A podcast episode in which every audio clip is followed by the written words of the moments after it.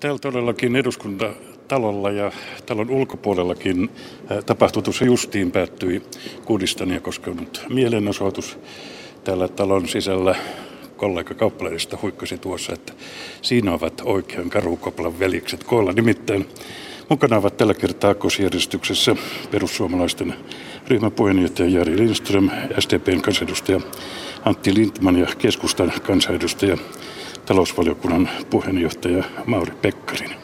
Annettakoon tähän alkuun, että illalla täällä eduskunnassa on kokoontuu hyvin harvinainen saunavaliokunta.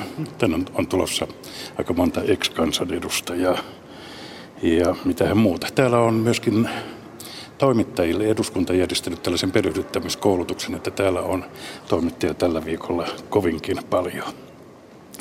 No jos nyt on karhukopla, niin luvataan korjata asia sitten viikon päästä. Salissa puhutaan lisäbudjettiesityksestä.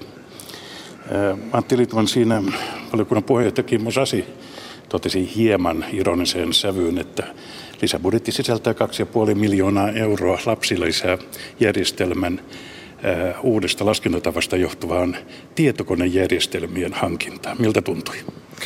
No ensinnäkin se, miksi me halutaan tämä lapsivähennys, on tietysti se, että me halutaan helpottaa keski- ja pienitulosten lapsiperheiden arkea, koska siellä on eurotiukalla. Ja joskus se vaatii myös järjestelmiin muutoksia.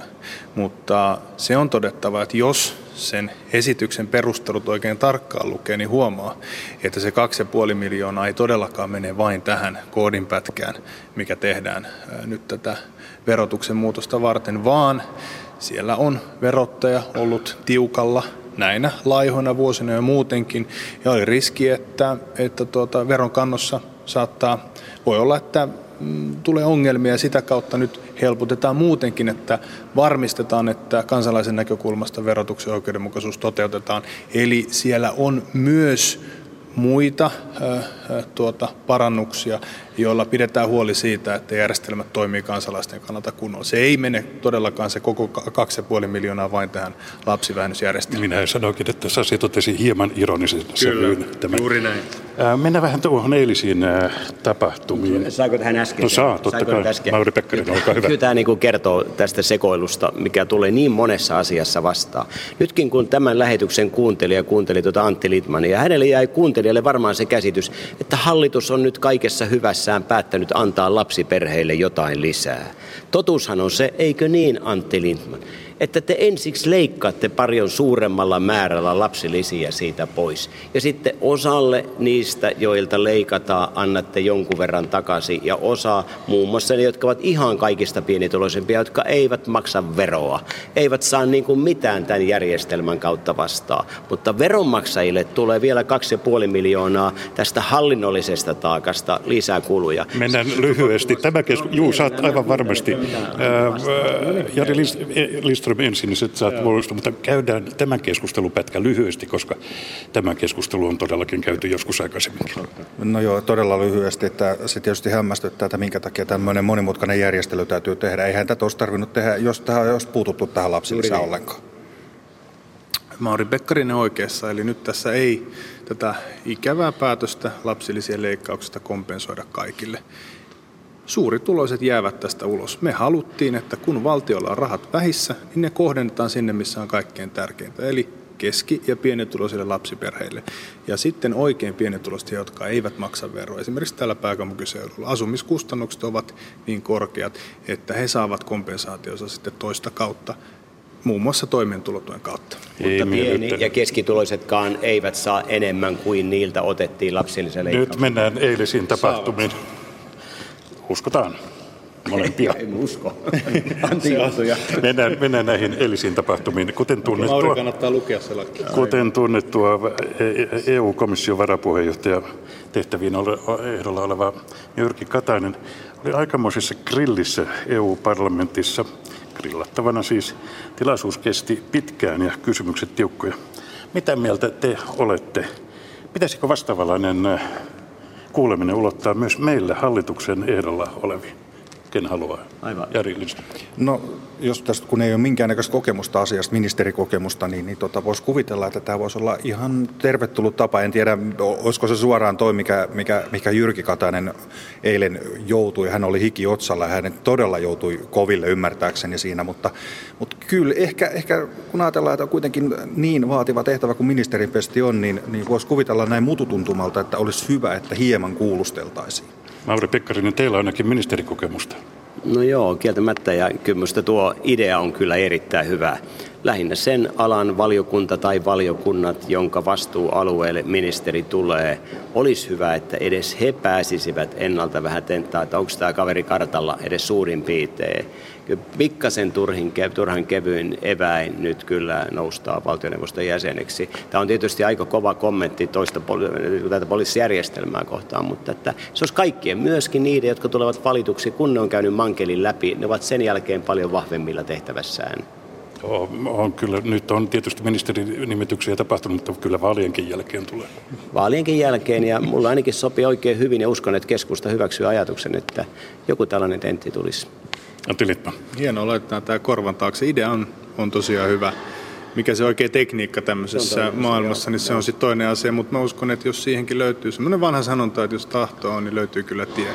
Mutta kun viime kyselytuntia katselin tuossa ja siellä nyt oli uusi ympäristöministeri Sanni Graalausen ja siellä käytiin erityisesti kokoomuksen perussuomalaisten ja keskustan kanssa oikein tämmöinen muta paini, että kenen vika nyt on se keskustan jäte- jätevesiasetus, niin totesin, että kyllä siinäkin joutui ää, tuota, ministeri tämmöiseen tenttiin. Eli kyllä tietysti eduskunta pitää huolta siitä, että, että vuorotellen aina ministeri kerrallaan kyselytunnilla tai sitten silloinkin kun ei, ei televisioida, niin ministerit laitetaan grilliä. Se on hyvä asia, koska se kuuluu kansanvaltaan. Kyllä, olen samaa mieltä. Ja me toimittajat toivoisimme varmaan kuuntelijoiden ja katselijoiden edustajana, että lisää vaan sellaista erillistä. Itse asiassa kollega tuossa vastapäätä pitää huolta siitä, että myös kollegat joutuu grilliin aika ajoin. To, Mauri. Joo, ja se oli niin kuin viime kertainen kyselytunti oli tosiaan hyvä esimerkki tästä sosiaalidemokraattien ja keskustan hallituskaudella syntyneen, syntyneen tuota, uudistuksen, uudistuksen osalta. Joo. Täytyy sanoa, että Mauri Pekkarinen on kyllä todella kokenut poliitikko ihalle häntä monessa muun muassa tässä näin, että, että, tuota, että hän kyllä on monta kertaa ottanut oppia siitä, että, että jos on tullut tehtyä vähän, vähän tuota heikko päätös, niin miten siinä sitten vieritetään vastuuta kaverille. Täytyy ottaa jatkossakin. Aika, älä käytä aikaa minun kehumiseen. Toinen asia, mikä eilen puhututti täällä eduskunnassa, oli todellakin tämä energiapolitiikka. Täällä käytettiin paljon voimia puhumisen kotimaisen uusiutuvan energian puolesta. Mauri Pekkarinen, pääministeri pääsi yllättämään teidät oikein kunnolla ilmoittamalla, että hallitus aikoo laskea turpeenveroja ja nostaa puuhakkeen tukea. Menikö vaaliosi maton? Ei, kyllä se jälki, mitä kahden vuoden aikaan siinä, että hallitus nosti turpeenveroa ja heikensi puun tukea, niin kyllä se on niin raju jälki, että kyllä monet nurin menneet yritykset ja niiden omaiset tuolla kentällä muistaa. Ja eri puolilla Suomea tajutaan, että se, että ovet avattiin hiilelle, siinä ei ollut mitään järkeä. Kaikki lisäksi to, mulla toki oli etukäteen tiedossa sekin, että, että tämä muutos tulee. Mutta mä olen tyytyväinen. Silloin kun hallitus tunnustaa, että virhe tuli tehtyä, on valmis sen korjaamaan, niin silloin oppositiosta pitää antaa tunnustus. Ja tässä sitä tulee.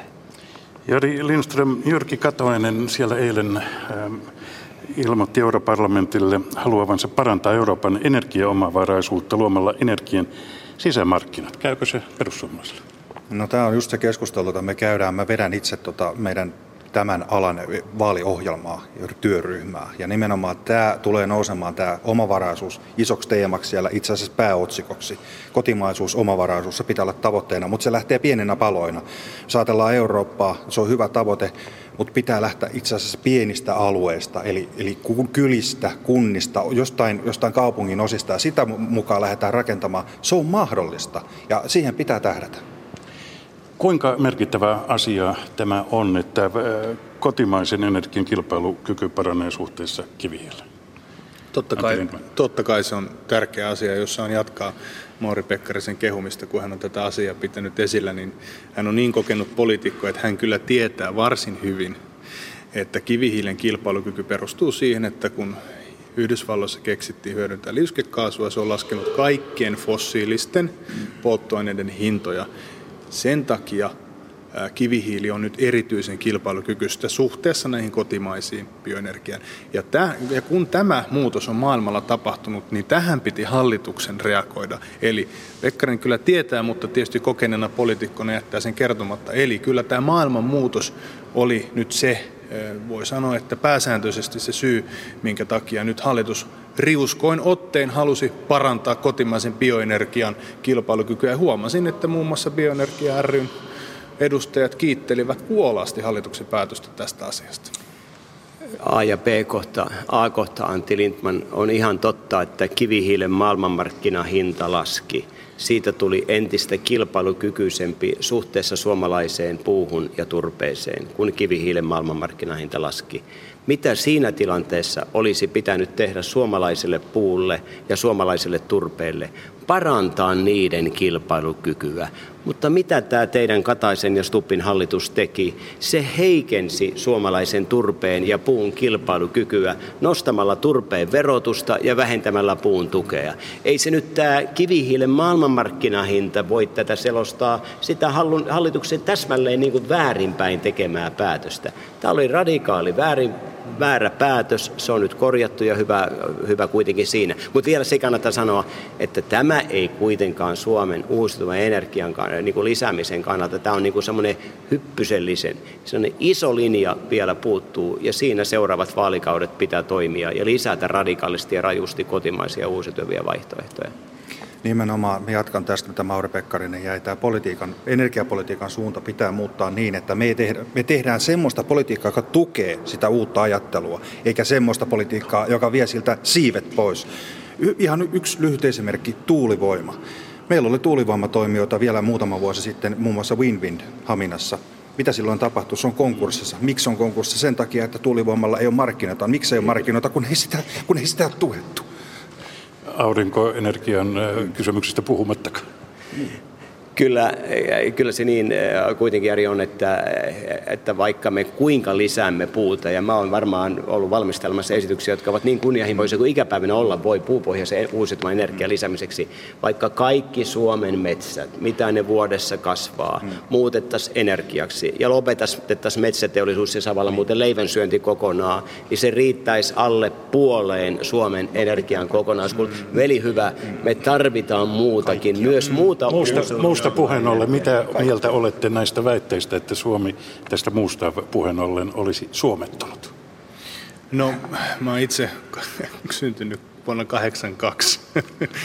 ja, ja, ja taitaa, taitaa olla niin, että että tota, mulla ei oikein perspektiivi arvioida sitä, että minkälaista suomettumiskeskustelu on ollut aikaisemmin ja minkälaista se on tänä päivänä. En kyllä tunnista millään tavalla sitä, että Suomi olisi suomettunut. Ja kyllä mä pidän äh, itse asiassa tämän Venäjä-kortin tai tämmöisen suomettumiskortin heiluttamista, niin kyllä mä pidän sitä todella ala-arvoisena toimintana, mitä nyt on esimerkiksi entisen ministeri Niinistön taholta nähty. Nyt hieman taloudesta. Eilen äh, tämä talouspoliittinen keskustelu se vasta energiaa näköjään viettä, viekin. Talouspolitiikalla on totta kai kytkös EUn komission linjaan ja uskotteko, että Suomenkin talouden pelastus voisi olla EU-lähtöinen, eli komission puheenjohtajaksi nouseva Jean-Claude Juncker tavoittelee 300 miljardin euron sijoitusohjelmaa unionin talouden elvyttämiseksi – ja Katainen sanoi eilen ihan selvästi, että veronmaksajien rahoja pitää käyttää uuden investointiaallon luomiseksi. Tällaiseenko elvytykseen meidän Suomessa pitäisi lähteä? Ken haluaa? En todella ole innostunut siitä, että ensiksi täältä meiltä Suomestakin kerätään veronmaksajien rahoja ja ne lähetetään sitten Brysseliin ja siellä Brysselissä keksitään investointiohjelmia, joilla valtaosaltaan rahoitetaan kaiken lisäksi näitä itäisen Euroopan ja ongelmissa olevien EUn jäsenmaita. En todellakaan kannata sitä. Suomen täytyy itse omilla toimillaan poistaa ne ongelmat, mitkä tällä hetkellä on kasvun esteenä. Hallitus ajoi näissä rakennehommissaan päin seiniä, kun olisi pitänyt saada siellä ratkaisuja aikaa. Hallitus ei ole saanut yhtään kunnon toimetta, jolla kasvua saataisiin taloudessa aikaa. Omilla toimilla me pystymme saamaan paremmin tänne Suomeen pyöriin sellaista vauhtia, mitä välttämättä tarvitaan. Nyt ollaan näivettymiskierteessä, sen katkaiseminen, siinä parhaat evät löytyy Suomesta. Ken jatka, Jari Lindström. No jatketaan. Siinä mielessä on aivan samaa mieltä Mauri Pekkarisen kanssa, että ei, ei mitään yhteisvastuullisuutta. Se, mitä voidaan elvyttää, mitä me ollaan ajettu, on sitä, että kun täällä omassa maassa tehdään sitä, että myydään esimerkiksi omaisuutta ja siitä, saa, siitä saadaan rahaa, niin se sopii meille. Se sopii Mutta se, mikä meille. tulee tuolta, että jos aletaan elvyttämään jotain jonkun muiden maiden, niin eihän se ole suomalainen. Niin, kyllä, se ei ole suomalaisten tehtävä. Antti Lind. Niin varmaan suomalaisten etu on nyt se, että nyt jos tämmöinen investointihanke on tulossa, niin me toimimme niin, että me saisimme mahdollisimman suuren osan siitä myös tänne esimerkiksi infratieverkkojen parantamiseen. Mutta itse asiassa tätä on nyt tehty jo pienessä, voi sanoa, että Euroopassa katsoen pienemmässä mittakaavassa täällä Suomessa. Nyt esimerkiksi juuri tuolla salissa, jossa keskustellaan lisäbudjetista, siellä on monille tärkeille hankkeille, äh, Keravantie, VT3, Viitasaari, Keitele, tuonne Keski-Suomen Pekkarisen Pekkarisen kulmille monia tärkeitä hankkeita, elinkeinoelämän kannalta tärkeitä hankkeita laitetaan liikenteeseen ja niin, että valtio laittaa sen siemenrahan, siitä tulee vipuvaikutusta. Otan vielä yhden esimerkin, esimerkiksi Helsinki-Vantaan tai Finavian pääomitus, jolla parannetaan tuota, 900 miljoonalla Helsinki-Vantaan kapasiteettia ja 100 miljoonalla maakuntakenttiä, niin siinä on myös tämmöinen vipuvaikutus. Ilman muuta valtion pitää olla aktiivinen ja sitä kautta saada työpaikkoja luotua, niin kuin esimerkiksi valtiovarainministeri Rinne on puhunut. Antti, jälleen kerran A ja B. Kun sä sanot, että tulee tässä lisäbudjetissa 38 miljoonaa näihin liikennehankkeisiin koko Suomeen, mutta siinä on sitten varsinaista, no sanotaan nyt vaikka 48, tehdään sillä viisi.